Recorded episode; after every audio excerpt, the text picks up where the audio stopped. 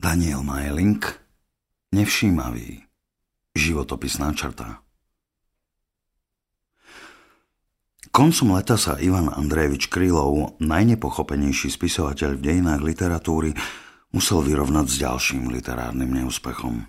Po ranách, ktoré mu osud nadelil, potom, ako prišiel svoju životnú lásku i najlepšieho priateľa, stratil akékoľvek ilúzie o živote začal písať trpké a drastické reportáže, aby drsnou, ničím neprikrášlenou realitou ruského vidieka šokoval čitateľa. Keď koncom leta navštívil svojho vydavateľa, trochu sa obával, ako ho ten príjme. Neprestrelil som trochu? Pýtal sa v duchu. Nebudú scény otvoreného násilia v mojich najnovších poviedkach priveľa aj pre tých najotrlejších čitateľov? Vydavateľ sa však netváril vôbec pohoršene. Naopak, celý čas sa usmieval a ten, kto bol na konci večera šokovaný, bol sám Krylov. Jeho vydavateľ totiž hneď po večeri bez akýchkoľvek rozpakov krylovou naturalistický opis vraždy, ktorej sa dopustil Lev Namravcovi, prečítal svojim deťom. A tie sa na ňom bavili. Krylov odišiel z bytu svojho vydavateľa zdesený. Keď si spomenul, aké rozhorčenie a bezbrehé zúfalstvo zavládlo po vražde v malej komunite mravcov, ktorú navštívil, aby napísal o Levovom bezprecedentnom čine – Svet sa už načisto zbláznil, povedal doma Agrafene Semionovne, ktorá mu prala jeho azijsky pôsobiaci župan. Agrafena, morka v najlepších rokoch, cítila, že Krylov sa potrebuje vyrozprávať. Vedela, že Krylova trápi samota. Od smrti svojej sliepky sa celkom uzavrel do seba. Mali by ste sa ešte oženiť, povedala mu. Ste pekný muž v najlepších rokoch. Dodala, a keby k nej krylov nebol otočený chrbtom, zachytil by možno rumenec, ktorý sa Morke objavil na tvári. Ja? Čo to trepete, Agrafena? Nie som pekný a nikdy som nebol, odsekol krylov. Ako dieťa som možno pekný bol. Mal som jemné, svetlé vlásky, mierne vyhrnutý nos a modré oči. Nebola to vlastne ani krása, skôr roztomilosť. Ale ktorý človek nebol v detstve roztomilý? No od 13 sa to začalo rapidne zhoršovať. Príliš mi narástol nos, pleť získala malátny, mŕtvolný vzhľad, hlava sa mi zväčšila a pod bradou sa mi objavila podhrdlina. Dosť som pribral, ak to takto pôjde ďalej, o pár rokov môžu na mňa vyberať vstupné v cirkuse. Chlap je pekný, ak je trochu krajší od čerta. Prehodila od korita Agrafena, ktorú muži priťahovali vždy viac než moriaky. Hoci sama pred sebou a už vôbec nie pred svojou konzervatívnou rodinou by to nikdy nepriznala. A navyše, pri chlapovi krása nikdy nebola dôležitá, dodala. Čo to trepete? Rozšulil sa krílov. Krása vždy bola, je, bude kľúčová. Dokonca aj tam, kde sa to snažíme silou mocou popierať. Vezmite si napríklad náboženstvo. Pri ňom by ste si asi najskôr predpokladali, že bude opovrhovať telesnosťou. Chodte však na hoci ktorú púť a kúpte si v stánku ikonu s našim pánom a vykupiteľom Ježišom Kristom. Na všetkých tých obrázkoch má aj športovanú postavu. Je to krásavec. Viete si predstaviť, čo by sa stalo, keby ste tam začali predávať obrázky Krista s plešinou alebo poďobaného odkianí? Všetci by vás ukameňovali ako bohorúhača. Prečo by Boh nemohol mať tvár poďobanú od kiahni? Zmenšilo by to jeho lásku k nám? Zmenšilo by to jeho obeď? Nie. Ale v našej civilizácii musí byť aj Boh fešák, aby mal u nás šancu.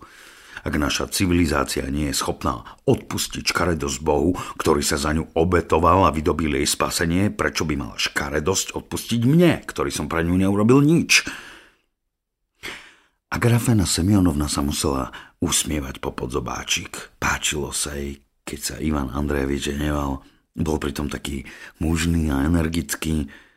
Vyžmykala krylovou župana, zavesila ho na šnúru k peci. Potom sa vrátila ku koritu a začala prať krylovové spotky.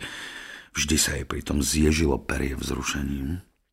Muž nemusí byť fyzicky krásny, prehodila. Muža robia krásnym aj jeho duševné prednosti? Napríklad zmysel pre humor.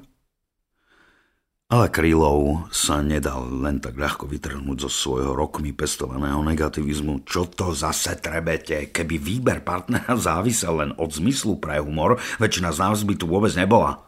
Alebo vám váš otec pripadá ako rodený komik? Opýtal sa Krylov Morky.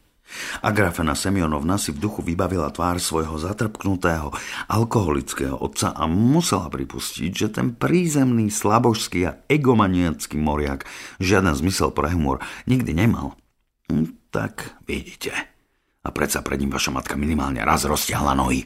Zavrčal Krylov a odpil si poriadny hlт vodky.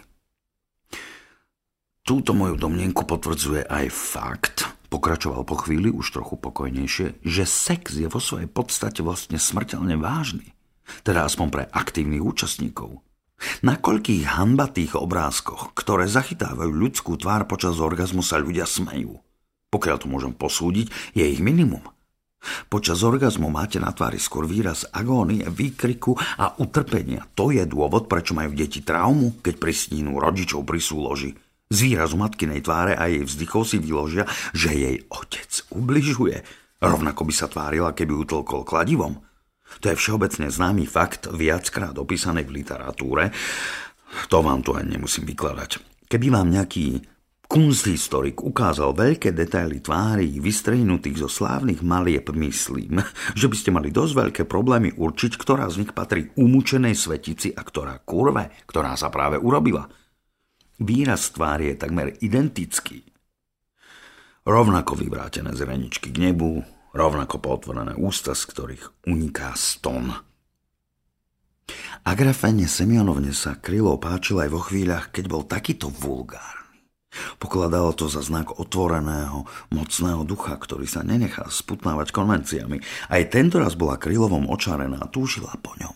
Tak silno, že ju to až fyzicky bolelo. Agrafena Semionovna pozbierala všetku odvahu a povedala Ale vy ste pekný a vtipný muž.